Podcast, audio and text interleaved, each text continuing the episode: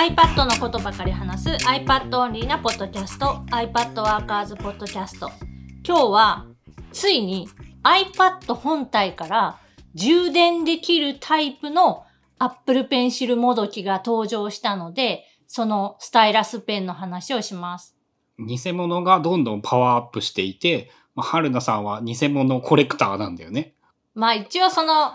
iPad をコンテンツとしているので iPad で使えるそのスタイラスペンっていうのはチェックはしていて、ある時期からだいたい3000円ぐらいで買える、えっと、ほぼ Apple Pencil みたいな製品がたくさん出てきて、で、だんだんそいつら進化してきて、まあ最初はなんかただのコロコロしたペンだったのが、一部こう Apple Pencil 2みたいにフラットな形のやつが出てきて、で、磁石で iPad 本体にこうくっつくみたいなものも出てきたりした。まずそこで見た目が本物とあまり区別がつかない状態になる。まあ見た目も近いし、その持ち運びの面では iPad の側面っていうのかな？にペタってこうくっついて持ち運びができますよっていう。ただ、充電方法自体は、うんと、USB-C だったり、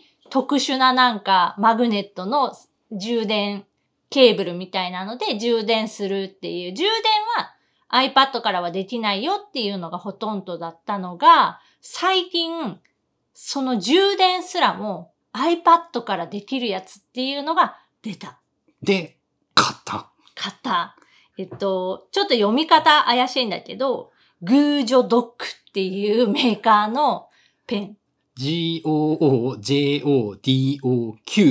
だね。で、買って試してみたら、実際に iPad から充電本当にできて、ちなみにいくらぐらいなのそいつは。これ3500円しないぐらい。で、本当に充電ができた。充電できた。しかも、えっ、と、こういう Apple Pencil もどきのスタイラスペンって大体がスイッチがついているペンが多くて、ボタンをポチって押すとオンになって iPad で使える。で、Apple Pencil、本物の Apple Pencil ってそんなスイッチとかもついてないから、もう使おうって思ったら瞬間かけるっていうのが売りだったでしょ？まあ実際俺は、その、春菜さんの偽物を分け与えられて、使っていたんだけれども、そのスイッチで電源を入れるというのが嫌で、純正を買った。で、このグージョドックは、Bluetooth のペアリング接続っていうのが必須にはなるんだけど、それをしておくと iPad の側面からペンを取った瞬間に、まあ、オンになる。勝手に。どういう仕組みなんやろうね。わかんない。つまり、えっ、と、まあ、ペンを外して、えー iPad で触った瞬間からもう使えるっていう、もうその話だけで言ったら、Apple 純正の Apple Pencil 2とか1と全く同じ感覚で使える。なんかあの、偽物でええやんって思えるぐらいに魅力的に聞こえますね。で、電源オフっていうのも、なんか何分間かほったらかしにしてると、えっ、と、スリープモードみたいになるとか、一応、このペンにもボタンがついているので、そのボタンを長押しすると電源オフっていうか、まあ、スリープ状態になるとかっていうのが書かれていて、で、iPad の側面にくっつけてもスリープ状態になるらしい。結構もう、それでいいんじゃないって思える感じがするよ、やっぱ。で、ペンの、えっ、と、機能としては、筆圧感知だけがない状態。あと何がある？傾き感知はある。2種類？筆圧と傾き。ペンを横にするとあの幅広く塗るやつはできるけど、強弱は使わない。強弱はつかない。あとは、まあ、Apple Pencil 2と比較するなら、あの、ダブルタップとか側面をタップすることによって、ツールを持ち帰るような、あの機能とかはついてない。あとさ、あの古い前の偽物 iPad、Apple Pencil を使っていた時に、あの、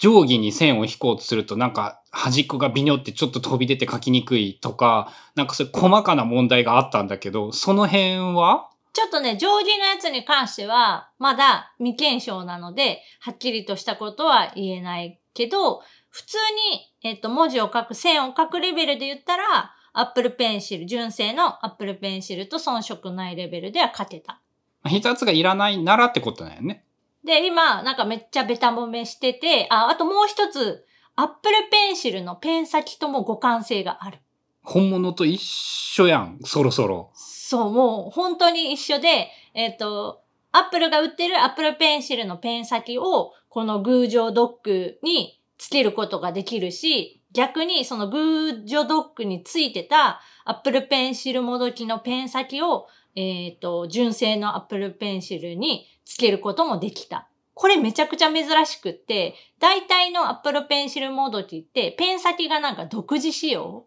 同じように見えても、ネジのその、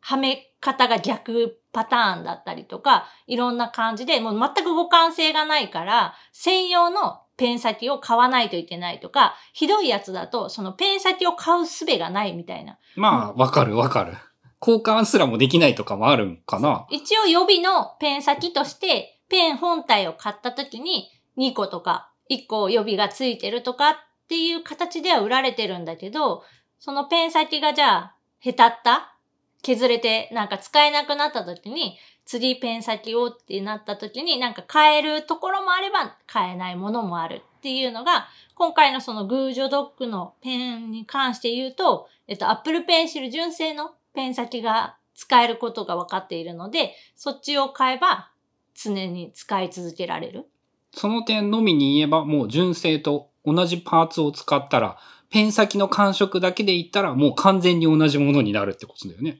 そう。ただ、ペン本体の重さが、さっき測ってみたら、だいたい 4g ぐらい、えっ、と、グージョドッグの方が軽い。軽い？軽いので、まあそのペンを持って書く感覚っていうのは若干その違う。ああ、そっか。別に軽いことが正しいわけでは、正しいというか便利なわけではないか、ペンに関して言えば。好みかな重いのが好きな人もいれば軽いのが好きな人もいるっていう。で、ただそのペンのバランス的になんか後ろの方だけがやたら重いとかってなるとちょっと書きにくいなっていうのはあると思うけど、そういうとは特になくって、全体的になんか軽いって感じ。と、何も問題がなくそれを買えばいいやんっていう気がするんだけど。でしょ？うん。でも、一つめちゃくちゃ大きなデメリットがあって、あ、結局、それで言うとダメなの。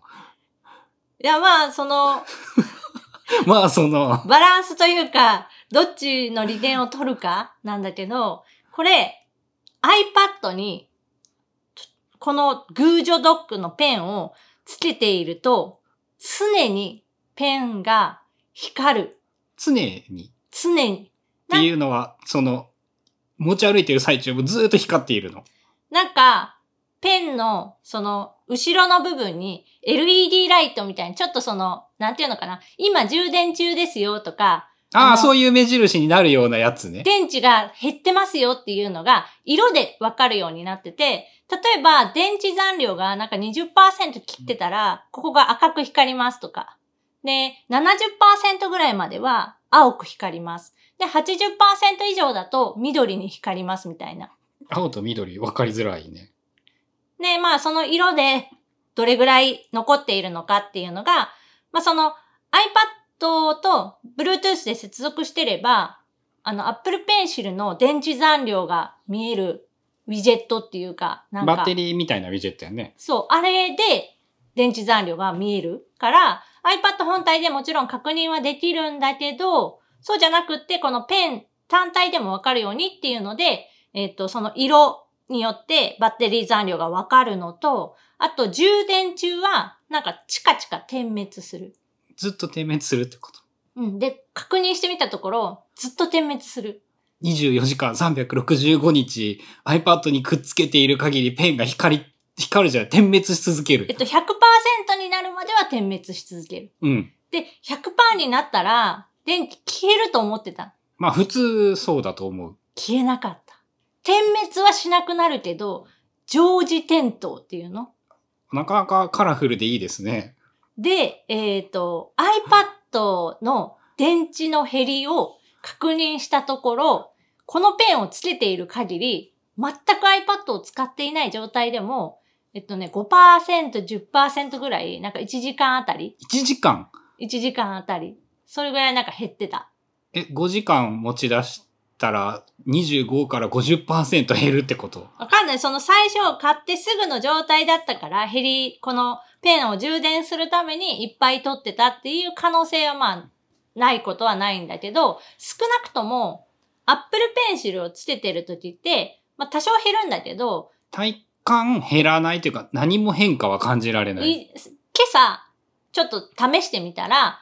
一番そのバッテリーの少ない iPad mini に1時間 Apple Pencil 2を取り付けた状態。で、iPad 自体は何も稼働させないじ状態でやると、83%から81%までなったの、1時間で。うん。だから2%ぐらいは減ったのまあ誤差かもしれんね。まあ、誤その差か辺の数もしれない。字だと。うんうん。なんかバックグラウンドでアプリがやってたらその分電池は食うから、その Apple Pencil にだけ吸われてるわけではないと思うけど、まあそんなもん。でしょ？で、こっちつけると、んもっと減るの。どんくらいだったん？その時は。ちょっとまだ確実な数字が取れてないから、またそれは取れ次第 iPad Workers とかに投稿しようと思うんだけど、えっと、5%から10%ぐらい。5%、10 5%はまだ誤差かもしれんけど、10%はさすがに誤差と言えんよね。まあ常にさ、この LED ライトが光り続けてるんだから、そりゃ電池食うやん。この Apple Pencil もどき本体のバッテリーにしろ、えっと iPad 本体から吸ってるバッテリーにしろ、どっちにしろ何かは電気使ってるってことやん。まあ LED の消費電力大したことないと思いたいし、実際そうだと思うんだけどね。だぶっちゃけもうその、そこだけ？電池が吸われ続けている問題っていう、だけではないんじゃない？そこが、えっ、と、一番のネックだけど、その使い心地というか、うーんと、まあ、iPad 本体から充電ができるので、専用の充電ケーブルとか、そういったものが一切必要ないっていうところと、外した瞬間から使えるっていうところとかは、本当もう Apple Pencil と全く同じ？ちょっと試したいんですけれども。えっと、まあ、俺がちょっと使ってみたファーストインプレッションなんですが、手に触った感じは正直全然区別がつかない。ただ持ち比べたら明らかに重さが違って、まあ、これに関しては好みかなとも思うんだけれども、えっ、と、Apple Pencil を格上に見てしまうので、なんかね、あの、安っぽいような印象は受けるかもしれない。まあ実際ペンのその材質自体は、えっ、と、Apple Pencil 初代に近い結構ツルツルテカテカのプラスチック素材って感じで、あの Apple Pencil 2みたいにこうしっとりした質感ではない。で、あと、えっ、と、致命的だと思ったのは、やはり、どう考えてもこれが点滅し続けていたら、点灯し続けていたら許せんと思う。さすがにないっていう眩しすぎじゃないですか、これは。めっちゃ主張が強い、えっ、と、光る感じかな？そ眩しいではないけど、これあったらめっちゃ気になるよね。うーん、まあ気になる。俺は、その、少なくとも自分だったらもう断言するけどないなっていうぐらいない。ちなみに子供の iPad に、あの、こっそりこれに変えて、変えといたの。バレるでしょ。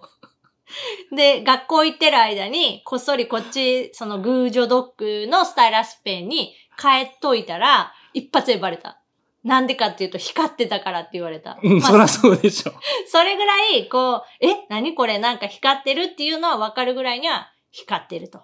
あとね、えっと、自分が、それで書いてみて思ったのが、えっとね、Apple 標準メモの鉛筆ツールを気に入って使うようになってからだと、筆圧感知がないと結構嫌だっていうことが分かった。特に Apple のペンシルキットの中でも、鉛筆ツールっていうのが、その筆圧をすごく、うんと、わかりやすく表現できるツールっていうのかな。筆圧が弱いと、うっすらした線になるし、えっ、と、強く書くと、濃く、太くなるっていうのがすごくわかりやすい。他のペンでも筆圧感知すると太さが変わったりはするんだけど、多分一番わかりやすいのは鉛筆ツール。で、この、えっ、と、その、Apple Pencil もどきと呼んでいる Apple 以外のメーカーが作っているペンって、ほとんどのものが筆圧感知はないもの。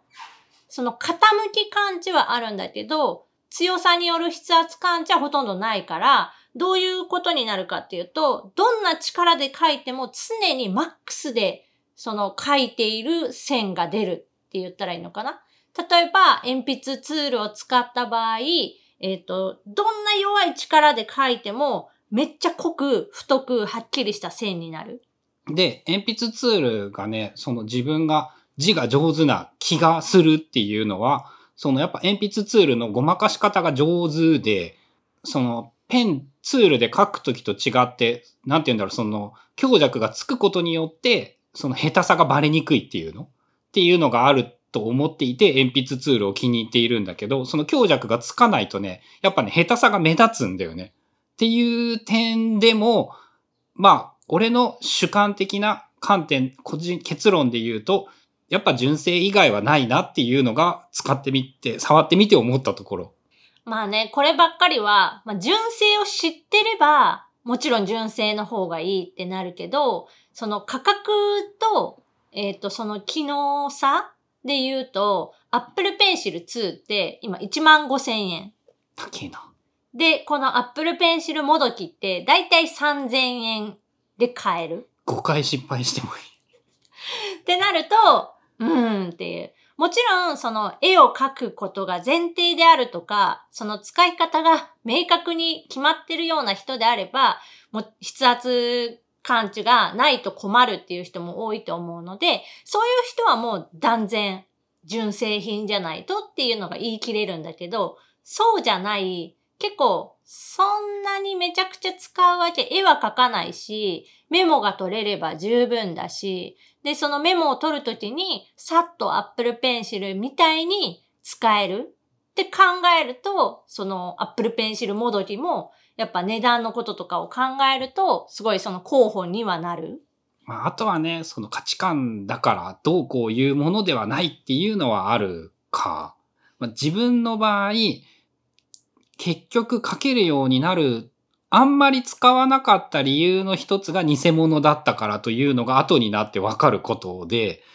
そういう意味で、その純正にしておいた方が、もし Apple Pencil 的なこと、手書きをし、iPad で手書きをしたいと思うんだったら、純正の体験以外では、どう考えても劣るのでやめておいた方がいいっていうのがやっぱ自分の意見かな。まあ、それで言うなら、一番最初にやっぱ iPad を買うときに、iPad 予算の中に Apple Pencil の代金も含めた上で予算を組んで考える、購入するっていうのが一番おすすめではあるんだけど、今、その iPad 本体だけ持ってて、まあ、ペンは使ってないっていう人がどうするかっていう時に、まあ、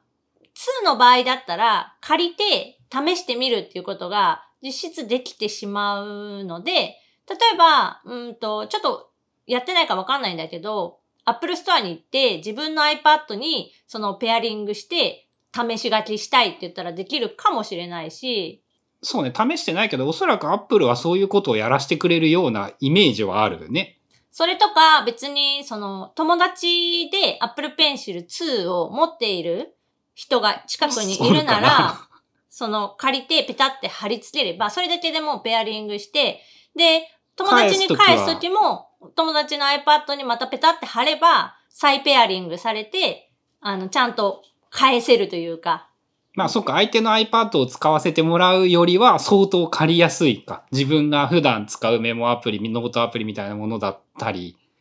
だから、まあ、そういう点で言うと、Apple Pencil 2って必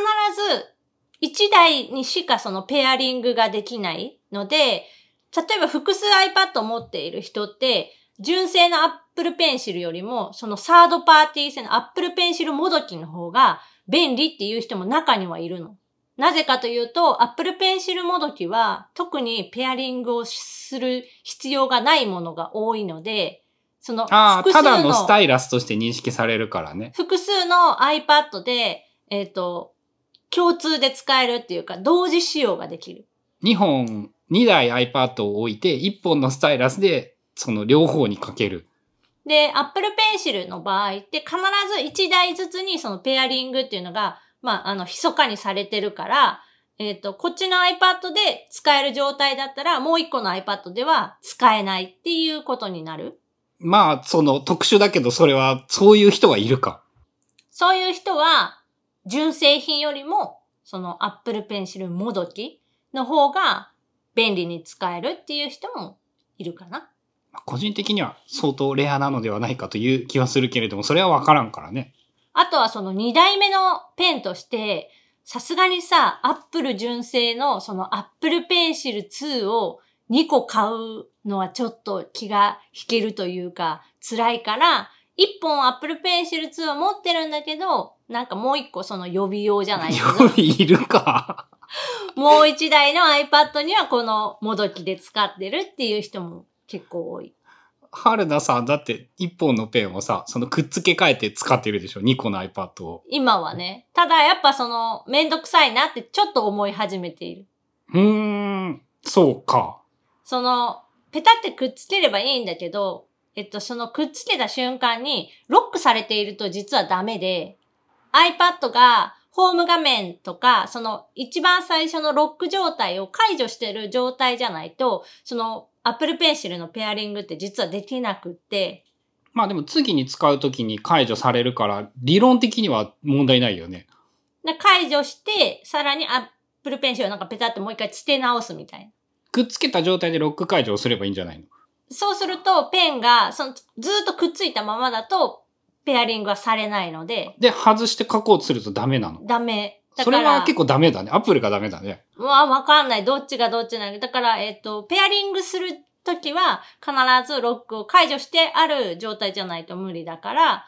もしロック状態のペ、えっ、と、iPad につくっつけた場合は、次、ロック解除して、で、一回外して、一回、もう一回ペタってくっつけ直す。うん。それはちょっと面倒かも。言われてみると。っていうことをしないといけなくって、まあ、あの、使うタイミングで別にもう一回ペチャってつければいいから、そんなに不便ではないんだけど、なんかペアリングできてると思ったら、えっ、と、書けなかったみたいなことがたまにある。うん。まあ、その、その辺の細かい使い勝手が、その、気にならんところが Apple Pencil のすごいところやから、気になってしまうと結構嫌だね。まあでもたま、